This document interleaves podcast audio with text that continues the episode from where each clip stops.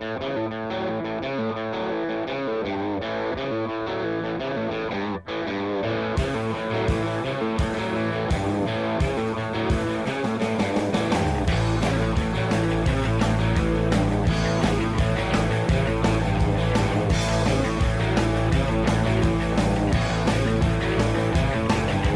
chicos saben dónde está la acción.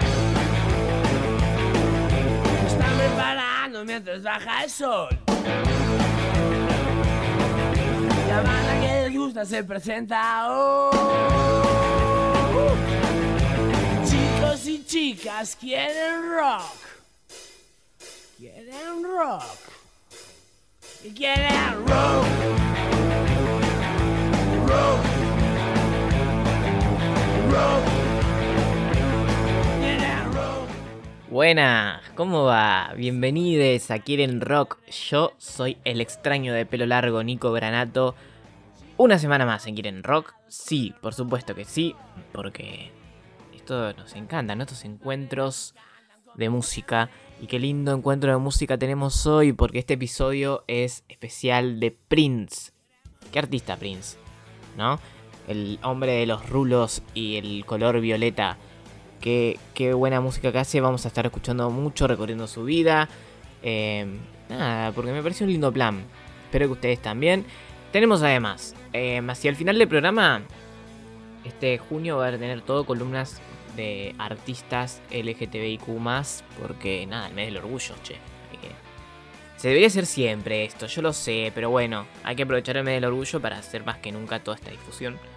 Eh, y voy a hablar de una artista que a mí me encanta, que siempre que puedo hablo, que se llama Jane County, que fue la primera mujer trans en liderar una banda de rock, una banda punk en la escena neoyorquina. El punk sigue acá, en- eh, no sé, que este año es muy punk para mí. Eh, y tenemos también las noticias del rock a continuación. Las novedades del rock en noticias de ayer. La primera noticia me quedó colgada la semana pasada, no lo puede decir. El legendario ex vocalista de Led Zeppelin, Robert Plant, habló por estos días en un nuevo episodio de- del podcast Dimping Deep y ahí reveló algunos planes que tiene para cuando él ya no esté en este mundo. Quiere que se revele un extenso archivo material musical personal que data desde 1966 con muchas canciones inéditas que él mismo ha estado juntando con este propósito durante la pandemia. Ahora, como fan, yo quiero que viva Robert Plant por muchos años más o que muera para escuchar su material inédito. Uy, qué pregunta. Uy, qué pregunta. Durante una entrevista reciente con Bow, Courtney Love habló sobre la reunión de Hall y, fiel a su estilo directo, cerró con candado la posibilidad de un reencuentro de este proyecto musical que ella misma fundó en 1989.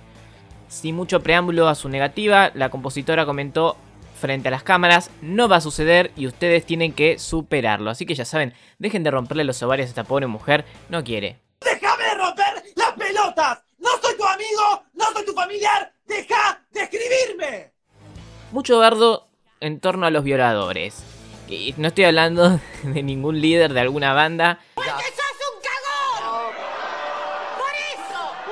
Sino que estoy hablando de la banda Los Violadores, que se armó mucho revuelo en Twitter a raíz de un tweet de la periodista Sarah Stewart Brown, que dice que tuiteó dice hubo una banda que se llamó Los Violadores, que enfermos de ignorancia de que estábamos, el what más grande de la historia. Bueno, Piltrafa tuvo que salir a aclarar que la banda originalmente era Los Violadores de la Constitución. Bueno, en realidad se llaman, no sé si se equivocó, por ahí tuvo ese nombre y nunca lo había dicho antes, pero era Los Violadores de las Leyes y tenía que ver eh, con, con ser provocativo frente a la sociedad conservadora argentina en épocas de dictadura. Entonces, si no contextualizás y no googleás, porque esto, esto porque antes de hacer un tweet que se haga viral, vos tenés que googlear o buscar en Wikipedia, ¿viste? Después, si querés, cancelás, si está bien lo que decís. Pero si no, bueno, terminás siendo la cancelada vos. Sobra cantidad, falta calidad. Y Hablando de redes, llovieron críticas a Calamaro en España porque fue invitado al programa El Hormiguero de Pablo Motos en la TV española y de- desató como una polémica por su extraña actitud durante la entrevista porque se sacaba los dientes, hacía como muecas raras, eh, nada, con extraños gestos con los labios, bueno. Eh, muchos espectadores no entendían qué le ocurría al cantante argentino luego aseguró que en su camerino jamás faltaba agua caliente para el mate, un cenicero y poco más, un espejo, pero no le pregunte si vertical u horizontal. Yo le dije, like, what? Eh, nada, el conductor medio que se rió, viste, pero la gente mucho no le gusta que hable de drogas o que esté drogado. Miren, hay cosas que criticarle a Calamaro, ¿eh? Porque hay una lista, ¿eh? Hay una lista, pero déjenlo si se droga. Lo único que no- lo único que hagan cuando se droga, no les dejen el celular o la computadora, que no entra a Twitter. Que ahí sí la empieza a verdad feo, pero déjense que se drogue tranquilo en su casa. Perdón, perdón, perdón, perdón. Una cortita es que Mon Laferte enseñó un lunar en- oculto en su pierna y los fans creyeron que era una panza embarazada. La foto presta confusión, pero bueno, che, no, no puede ser que hace un mes que se mostró en público y no tenía esa panza y de repente tiene una panza de 8 meses, no, no, no cuadra, ¿viste? Es como que no, no tenía mucho sentido tampoco. Igualmente, eh, quiero destacar que muchos medios digitales aprovecharon esa foto de su pierna para decir que incendió las redes y que no sé qué, che, qué pajeros. Ese puto. ¿Quién era ese. ese idiota que no nos dejó? ¿Quién era? Hijo de su puta madre. Y ya que estamos, hablamos de Calamaro, hablamos de Mon Laferte. Calamaro sacó un nuevo disco. Como todos los discos que salen ahora, solo con invitados e invitadas, bueno, ahora se estila eso y se hace. Bueno, Calamaro hizo uno con sus temas hechos por otros. Que se hizo bastante ya eso. Ya había, hay disco de Calamaro haciendo eso, pero bueno, una vez más lo hizo. Y en este caso tiene invitada de Mon Laferte en este tema. Es precioso, pero precioso, que se llama Tantas veces. Dicen que cuando hay amor no hace falta pedir perdón, pero yo ya pedí perdón tantas veces. Dicen que el corazón que necesita acción, no puedo negar la razón algunas veces.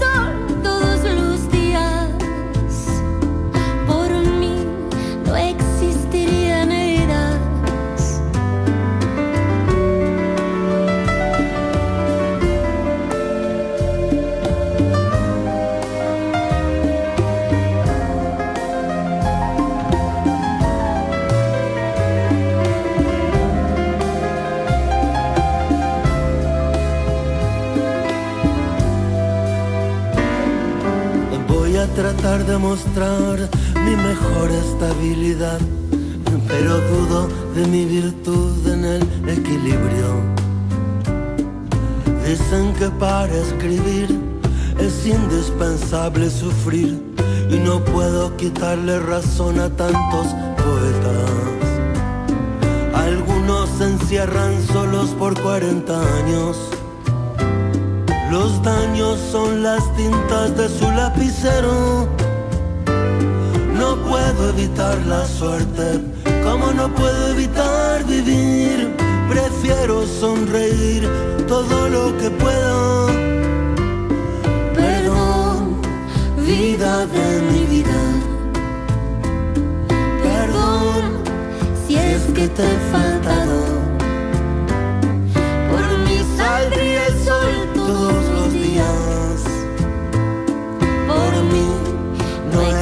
Existirían heridas.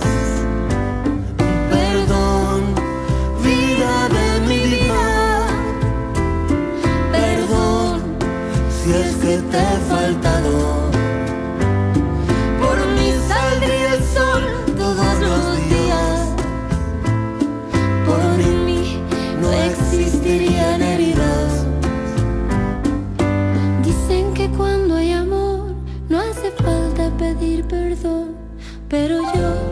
Ya pedí perdón tantas veces.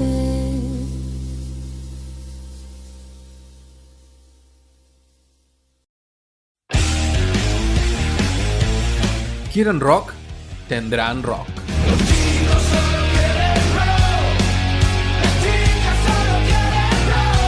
Quieren rock con Nico Granato.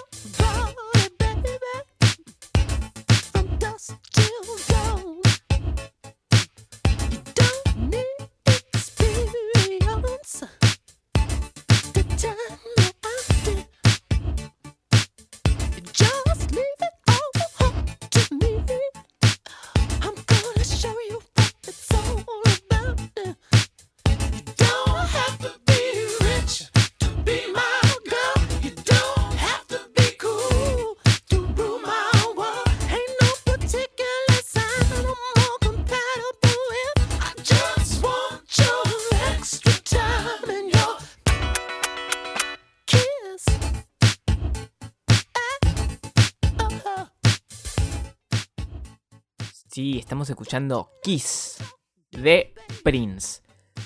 ¿Por qué? Porque este programa, este podcast, este episodio, depende de dónde lo estén escuchando, sale un 7 de junio. Si no me equivoco. Porque yo, ahora con la pandemia, yo las fechas las tengo todas. Sí, 7 de junio. Lo estoy chequeando ahora. Em, sale 7 de junio, que es el natalicio del señor Prince. Así que dije, bueno, ¿por qué no? Está, está piola, escuchar su música, ver un poco su vida. Fue un, un artista muy grosso, pero muy grosso de la cultura popular, sobre todo, bueno, más que nada en Yanquilandia. Se dedicó al funk, al soul y al pop rock. Ha vendido más de 100 millones de copias en todo el mundo de su música y se estima que escribió más de 600 canciones. Una locura, ¿no? Así que bueno, vamos a empezar con su vida.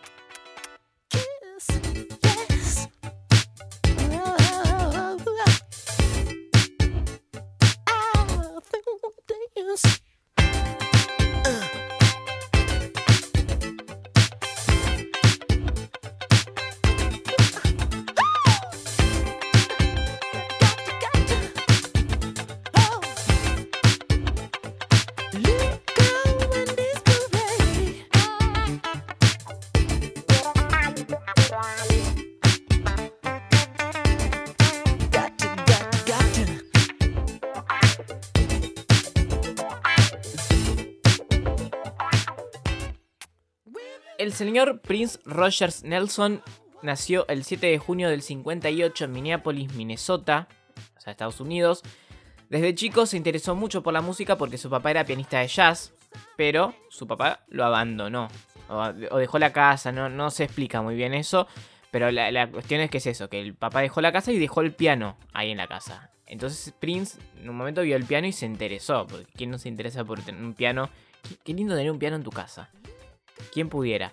Nada, bueno, empezó a tocar el piano. ah, primero boludeando como un chico jugando, pero empezó a aprender a tocar piano. Y se interesó mucho más por la música. También empezó a tocar la guitarra. eh, empezó a escuchar también mucha música de, de, sobre todo de negros como James Brown, Jimi Hendrix, Ellington. También le gustaba mucho Santana, que es latino en realidad, pero va todo por ahí, ¿no? Por esa onda de música hermosa. Todo hermosa, porque ¿cómo no vas a ser buen músico si tus influencias son todos esos grosos? Llegó a tocar más de 30 instrumentos, Prince. ¿No? Una locura. No, yo no puedo tocar uno. A los 7 años compuso su primer canción que se llamó Funk Machine.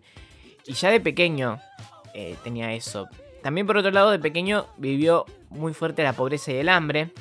Tanto fue así que por algún tiempo iba a las puertas de los McDonald's eh, solo a sentir el olor de la comida. Qué fuerte esto. ¿No? ¿Cómo pasa? Porque pasa un montón. Acá en Argentina pasa un montón esto. Terrible. Con tan solo 19 años, en el 78, Prince lanza su primer álbum que se llamó For You. Él tocó todos los instrumentos que aparecen en el disco. Sus canciones mezclan funk y rock siendo algo bastante innovador. Algo que pueden escuchar el episodio de Stevie Wonder, que también Stevie Wonder hacía algo de eso. Si bien no se destacó en el, en el público en general, sí alcanzó puestos altos en las listas del, del funk. Y en el 79 lanzó su segundo álbum Prince, que tiene su primer gran éxito, que vamos a escuchar ahora, que se llama I Wanna Be Your Lover.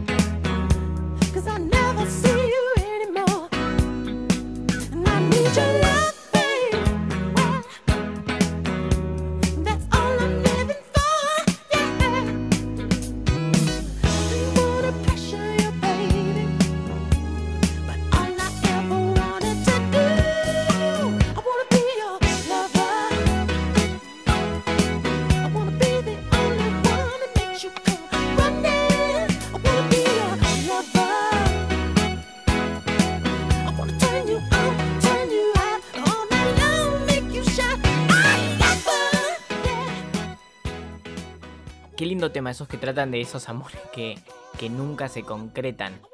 Bueno, la rompió Prince con I Wanna Be Your Lover. Para 1980 ya había vendido un millón de copias, haciéndose ganador de un disco de platino recién a sus 21 años.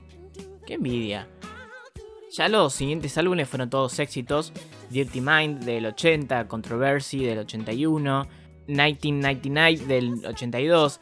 Parte de ello es esa mezcla de funk y rock que Prince eh, ponía y, además que se destacaba por evocar una sensualidad y una eh, excéntrica forma de lucirse de la que voy a hablar más adelante.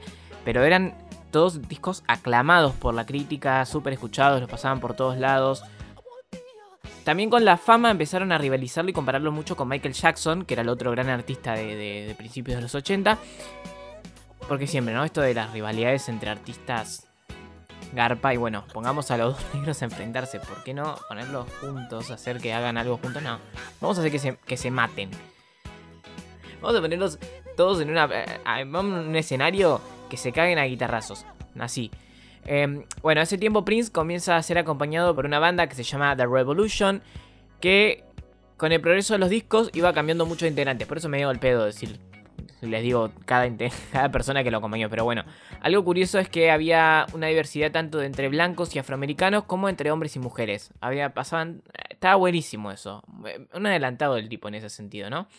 Entre la música exitosa de principios de los 80, yo quiero detenerme en 1999. Qué nombre, qué trabalenguas, che. Que una canción hermosa que se llama Little Red Corvette. I should know by the way you parked your car sideways that it wouldn't last. See, you're the kind of person that believes in making out once, love 'em and leave 'em fast. I Guess I must be dumb. She had a pocket full of horses, Trojan and some of them used. But it was Saturday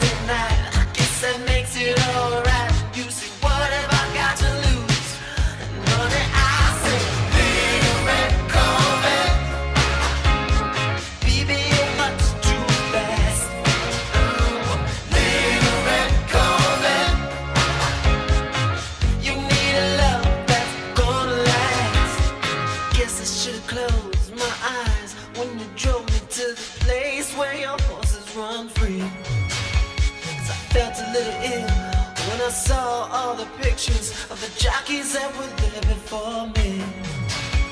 Believe it or not,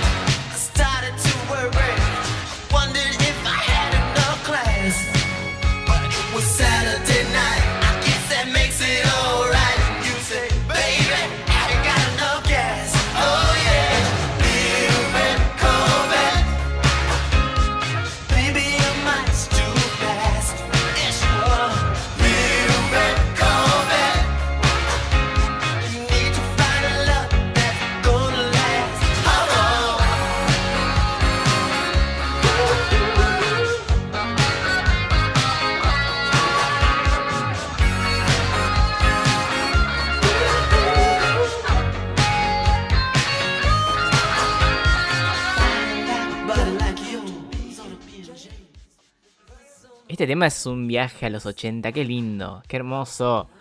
El videoclip ya se lo puede ver a Prince vestido todo de violeta. Qué hombre. Hermoso también. El, como la música, ¿no? Bastante pop. eh, Little Red Corvette. En el 84 participa de la película Purple Rain de Alberto Magnoli, siendo su debut en el cine como actor. también musicalizó esa película haciendo la banda sonora y la canción Purple Rain se volvió un éxito. Por supuesto lo voy a pasar al final, ese tema. Si se quedan con las ganas y escuchan todo el episodio.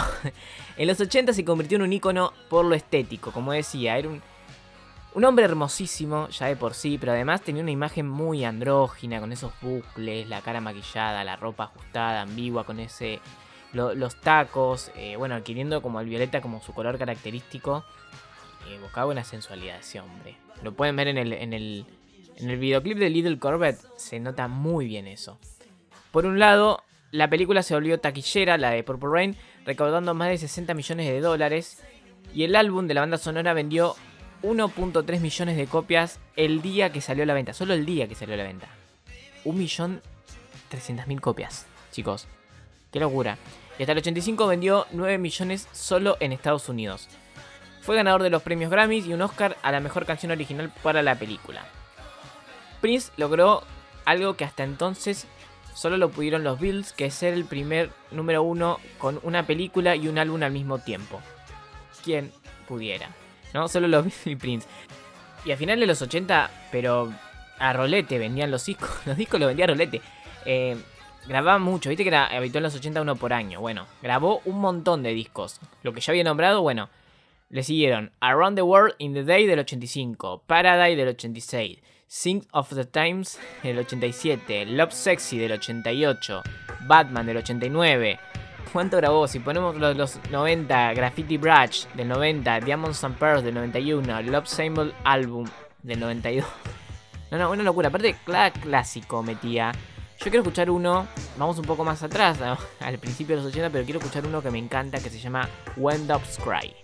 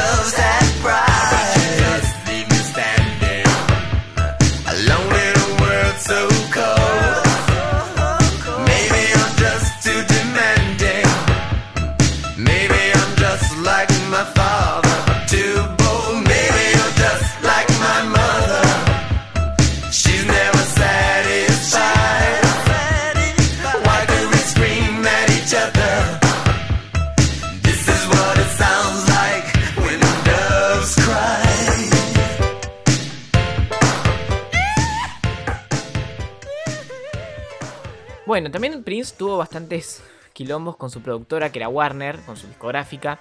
En el 87 se editó The Black Album de forma pirata. Warner quiso eliminar todas las copias, pero no pudo. Eh, también ese año, en el 87, la- se rompió la banda de Revolution. Y bueno, algunas cosas que ya había nombrado. En el 89 musicalizó la película de Batman de Tim Burton. El año siguiente hace la película Graffiti Brush y su banda sonora, que también dije el disco. En Diamonds and Pearls presenta una nueva banda que lo acompaña, The New Power Generation. Y en el 89, mientras estaba de novio con Madonna, le produjo ese discazo llamado Like a Prayer. Qué grosso, qué discazo también. Bueno, acá hago un punto y aparte. ¿No? Porque acá estamos diciendo todo lo genial. Bueno, en el 90, Sinead O'Connor se hizo mundialmente conocida por revisionar un tema de Prince que es Nothing Compares to You. ¿No? Qué temazo. Ella contó que luego de eso Prince la invitó a su casa en Hollywood, que le ofreció alcohol aunque yo no quería le insistía, tomá, tomá. Bueno, ella decía que no, que no tomó. Y luego inició una pelea con almohadas. Y Sinead dice que la almohada con la que Prince le pegó tenía algo duro. Ella se retiró, porque estaba súper incómoda, y él la siguió por la carretera. Bueno, muy turbia esa historia. Parece que estaba como medio celoso porque ella se hizo famosa con el tema de él, pero la verdad que es muy raro todo. Muy, muy, muy raro. En el 92, Prince firma con Warner para grabar con la compañía un álbum más por año. Ese contrato fue de 108 millones de dólares. Fue en el momento como una noticia porque era superador a lo que, a lo que firmaban Michael Jackson o Madonna, por ejemplo. Y en el 93 despide la banda que lo acompaña, The New Power Generation, y se rebautiza. Ya no es más Prince, sino que su nombre se volvió un símbolo impronunciable que mezcla eh, los símbolos del género femenino masculino, que le da nombre al disco, que es recordado como Love Symbol Album. Eh, y fue algo que llamó mucho la atención al cambiarse el nombre con que había sido mundialmente conocido, ¿no? Ya no era más Prince, ¿cómo le decimos ahora? También le costó porque sus ventas decayeron en picada luego de eso. Y sí, ¿no? No puedes eh, comprar el disco de Prince porque no, no se llama Prince ahora. La verdad detrás del cambio de, fue rebelarse contra Warner porque dijimos había firmado un contrato millonario y tenía que grabar un disco con año. Prince comenzó a pelear con, con, la compañía por cuestiones artísticas. Él tenía alrededor de 500 canciones para sacarlas al mercado, quería sacarlas todas juntas y Warner no lo dejaba. Porque tenía que sacar un, álbum con unas canciones que una cierta cantidad, ¿no? Para que sea vendible en, en, en su lógica mercantil. Y si sacaba todo junto, 500, 500 canciones en un álbum, como que nadie lo iba a comprar. En medio de la pelea, Warner registró su nombre, registró el nombre Prince. Ustedes entienden, ¿no? Que una compañía. Es como que alguien, una compañía con la que yo estoy trabajando venga y. No, Nico Granato ya lo registré yo y vos no te puedes llamar más así. Y yo voy a ganar plata con ese nombre. ¿Cómo? ¿Cómo? ¿Cómo? ¡Qué locura! Así que durante la década de los 90, Prince pasó a llamarse The Artist. Y, y, usando ese símbolo que no tiene una pronunciación. Y salió, salía mucho tocar con la palabra esclavo escrito en su mejilla, como forma de protesta, digamos, contra esta discográfica. Bueno, pero es Universal Music que me baja los episodios. Vamos a escuchar con todo esto un tema de, de los 90 de Prince que a mí me gusta mucho, que se llama My Name is Prince.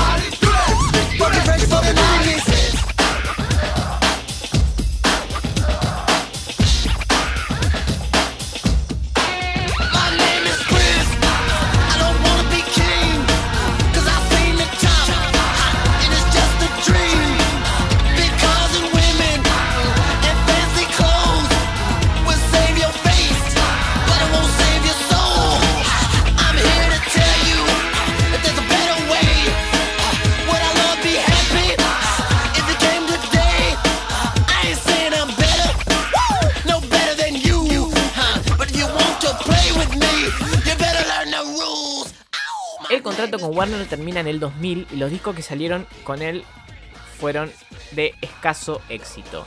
Al haber caducado el contrato recuperó el nombre Prince. Yo sigo diciendo, qué locura. Y comenzó a usarlo nuevamente. Bueno, me, por suerte, ¿no? Como de, no puedo usar mi nombre. Hola, ¿cómo te llamas? Y no te puedo decir, porque la verdad que si me, me das una demanda si digo mi nombre. no importa. Parte del dinero que ganó con Warner, porque bueno, sí ganó algo de plata, lo usó para hacer una productora propia, se llamó Paisil Park, comenzó a autoproducirse y así ya no, no, ya no, no, no tenía que seguirle nada a, nadie, él se producía solo, estaba buenísimo y también produjo a varios artistas, eh, como Sinead O'Connor, que, que, le compuso también Nothing Compares to You, pero bueno, después hizo esa cosa rara que contó ella en su libro. En el 2001 se hizo testigo de Jehová y desde allí sus letras comenzaron a hablar de su relación con Dios y, las moralejas que muestran a Dios como que medio raro esa parte de Prince también un poco eh, se mostró un poco una faceta muy homofóbica de él en esa faceta testigo de Jehová y bueno. Vieron es como Juanse no eh, que se meten en la religión y se vuelven gente fea. Peor que antes. Se dice que si bien a la hora de grabar tenía un gran talento Prince era el show la escena, lo que realmente donde él se lucía, donde llevaba al público al éxtasis artístico. Y tardó mucho en grabar shows en vivo porque él creía que el valor estaba en presentar, la que la gente lo presencia ahí, estando ahí, verlo ahí en vivo. Eh, como que grabado no es lo mismo. Un poco de razón tiene, pero bueno, che, yo no, no te puedo ir a ver hasta allá. Grabame una y déjame ver algo. En el 2004 ingresó al Salón de la Fama del Rock and Roll por haber reescrito las reglas, según eh, la organización, de la música con su síntesis de funk negro y rock blanco.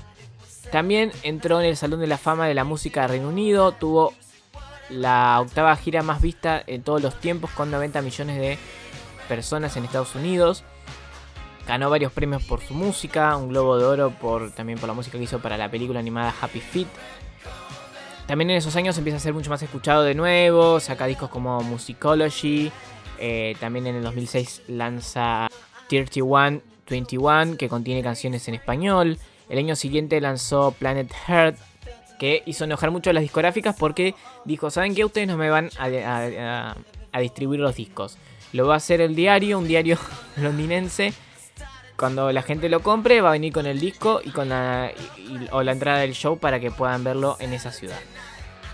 En el 2007 Prince comienza una batalla legal con sus fans por el uso de sus fotos, como, ah, por ejemplo, si la gente usaba en foto de perfil de Facebook una foto de Prince, te podía demandar, él quería demandarte por eso, no podías usar su foto para cualquier cosa. Medio pelotudo, che, aprendiste mal de Warner. Pero bueno, en lo musical sus últimos años fueron de discos bastante destacados, Love Flower del 2009, 2010 del 2010, Plectec Trucum del 2014, no sé si lo dije bien, Art of Its Age del 2014 y Hit and Run Place 1 y Hit and Run Place 2, ambos del 2015. En febrero del 2016 había empezado una gira que se llamaba Piano Microphone, que era, era una, como le dice el nombre, ¿no? piano y micrófono, era solo él tocando el piano, un show súper íntimo que decía que estaba muy bueno, pero esa gira se vio interrumpida y de hecho fue una noticia porque se vio en privado, aterrizó de emergencia, primero se dijo que eh, se había deshidratado y luego que fue por una gripe, pero no, no fue ni, por una ni por otra. Después eh, se, enteramos que el, el, 21 de abril del 2016, a los 57 años, falleció Prince. Se confirmó luego que la causa fue una sobredosis de un medicamento opiáceo muy fuerte, mucho más fuerte que la morfina, que él tomaba porque había tenido una operación de cadera en 2010 y tomaba eso para aliviar el dolor, pero bueno, se dio una sobredosis de tanto tomarlo. Después eh, al poco tiempo salió un libro de él, The Beautiful One, un libro autobiográfico. Que, bueno, había empezado él, había escrito 50 páginas, pero un periodista lo retomó y, y, lo siguió. Y bueno, su, su partida generó mucha conmoción en todo el mundo, recordado por lo que fue como un gran visionario, uno de los artistas más talentosos que, que ha habido, sobre todo en los 80, que ha musicalizado con sus grandes clásicos ochentosos, ¿no? Esa mezcla de pop rock con funk muy linda que hacía. Y nada, como les prometí, nos vamos a ir con este, este temazo que es, ¿no? Para el hombre vestido de violeta queda muy bien, ¿no? Purple Rain, lluvia violeta.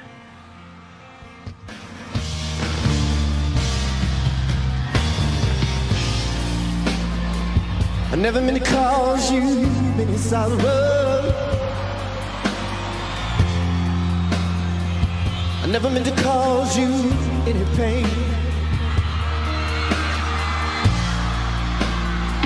I only wanted one time to see you laughing, babe. Only wanna see you, see you laughing, yeah. In the purple rain, purple rain,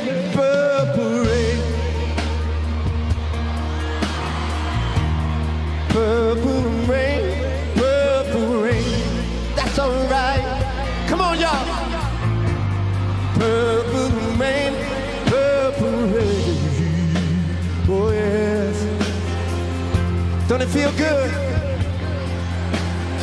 Only wanna see you, see you. Can I play this guitar?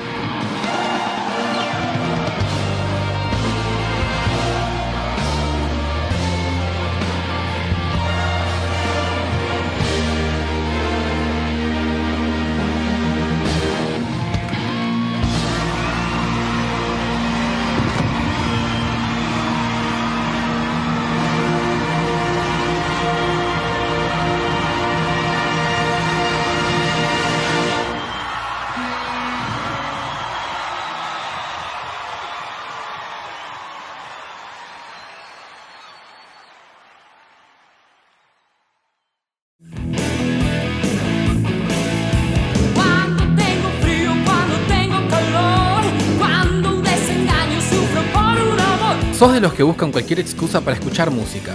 Y cuando me baño, y cuando me duermo también. Y si estoy nerviosa, Sos de los que quieren rock.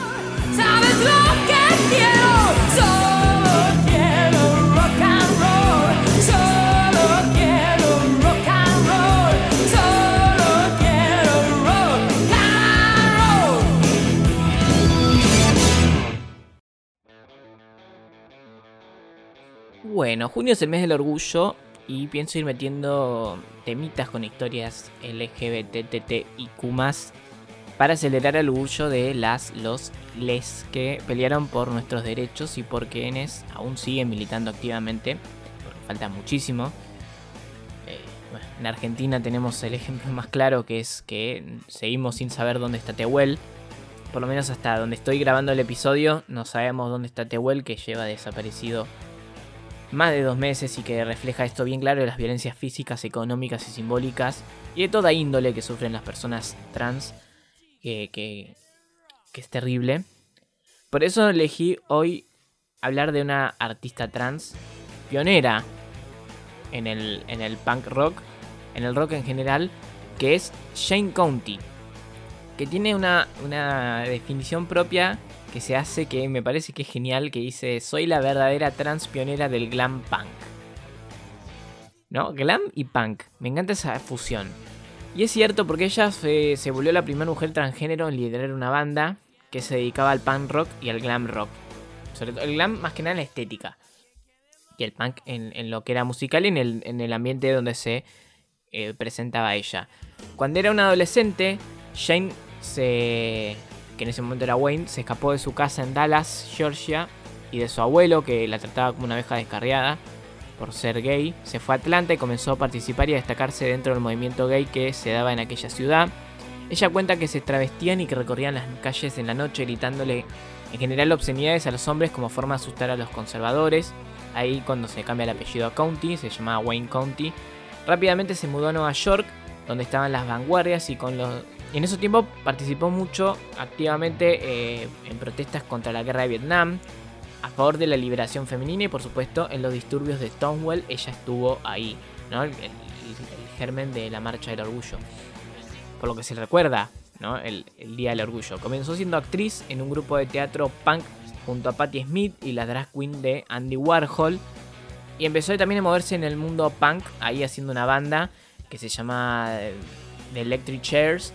Entre sus participantes estaba Marky Ramone. Antes de ser Marky Ramone y de ser parte de los Ramones, estuvo en la banda de, Shane. Y, una locura esa, esa música, ese ambiente, ¿no? En, en el CBGC, en, ahí con Blondie, con Patty, con los Ramones, con Television. Bueno, luego de una gira por Londres decidió dejar de llamarse Wayne y oficialmente llamarse Shane County. Y está bueno cuando habla de, su viaje trans, que dice que ella para ella no es lineal. Se enciende y se apagan las hormonas en varios momentos de su vida y se presentan diferentes maneras con diferentes personas. Es como que va y viene ella, se siente así, como que va y viene, está eh, es como fluido para ella. En la escena punk ella se destacaba mucho porque estaba, nada, se subía ahí dragueada, unas pelucas enormes, eh, no, no, hermoso. Y también le pasaba mucho que el público eh, le respondía con bastante enojo, con, con, homofobia, ¿no? Lo que después se llamó transfobia, en ese tiempo no se llamaba así, con canciones obscenas, ella le respondía con canciones obscenas y ridiculizando el machismo. Por ejemplo, te tomaba un camionero, esa es genial, te tomaba un camionero, ¿no? Que era una figura típica de lo que es el macho, y lo hacía gay. O sea, ella hacía esas cosas. Fue la inspiración para muchos artistas, ¿no? Para Lou Reed, para la misma Patti Smith, para David Bowie. Eh, bueno, con David Bowie siempre cuento que hay una, historia bastante turbia porque en el 74 Bowie la iba a producir. Nunca grabaron nada, pero después Bowie parece que le robó ideas para su show Diamond Dogs. Y, y también hay otra historia que es que en el 95 Jane escribió su autobiografía, que no la pude leer aún, me encantaría tenerlo, no sé si hay ediciones en español. En el 2001 Jane Cameron Mitchell y David Bowie hicieron la película que se convirtió en un musical que se llama Hedwig and Angry Itch Trata, que es de una artista trans que se parece mucho a la historia de Jane y que termina comprobando eso Jane que, que le robaron su historia porque fue a hablar con ellos y en el, fue a hablar con Cameron Mitchell y cuando fue a hablar con él en el escritorio de, de Mitchell estaba el libro de ella. Y era como bueno más obvio no puede ser no pero bueno una artista trans no tenía muchas oportunidades para para defenderse ante todo eso. Hay una canción de County del 86 que me encanta, que habla sobre las masculinidades diversas e identidad de género, que se llama Men Enough to be a Woman, demasiado hombre para ser mujer, y dice que se siente transexual, que es difícil ser fiel porque se siente condicionada a representar lo que es lo masculino, pero ella quiere ser fiel a lo que siente realmente por dentro. Así que les retruca a los que la discriminan preguntándole, ¿eres suficiente hombre para ser mujer? Así que vamos a escuchar este tema, pero me gustaría que si hay otros artistas que, les gustaría que hable en este mes del orgullo, me lo pueden decir. Mi Instagram, arroba Nico Granato, Nico con. Vamos a escuchar Man Enough to be a Woman de Shane Conte.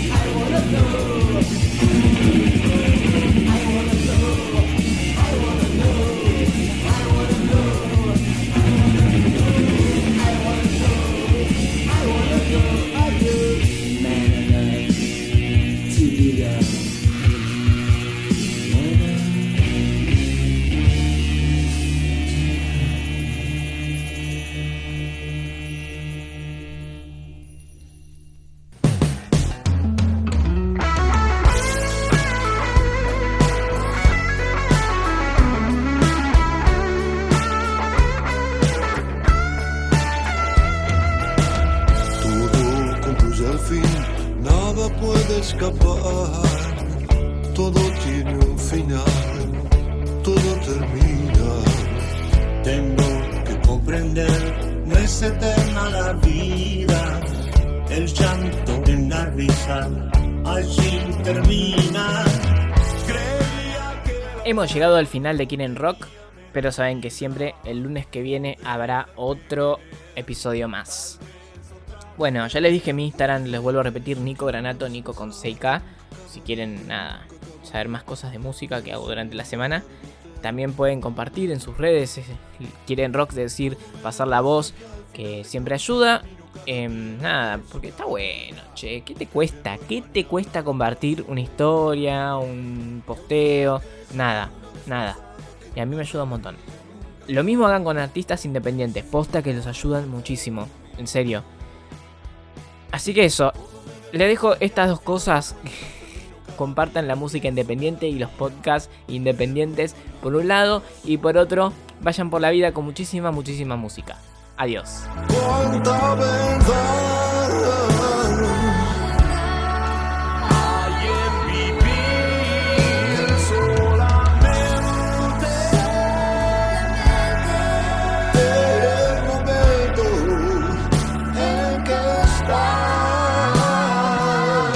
Quieren rock.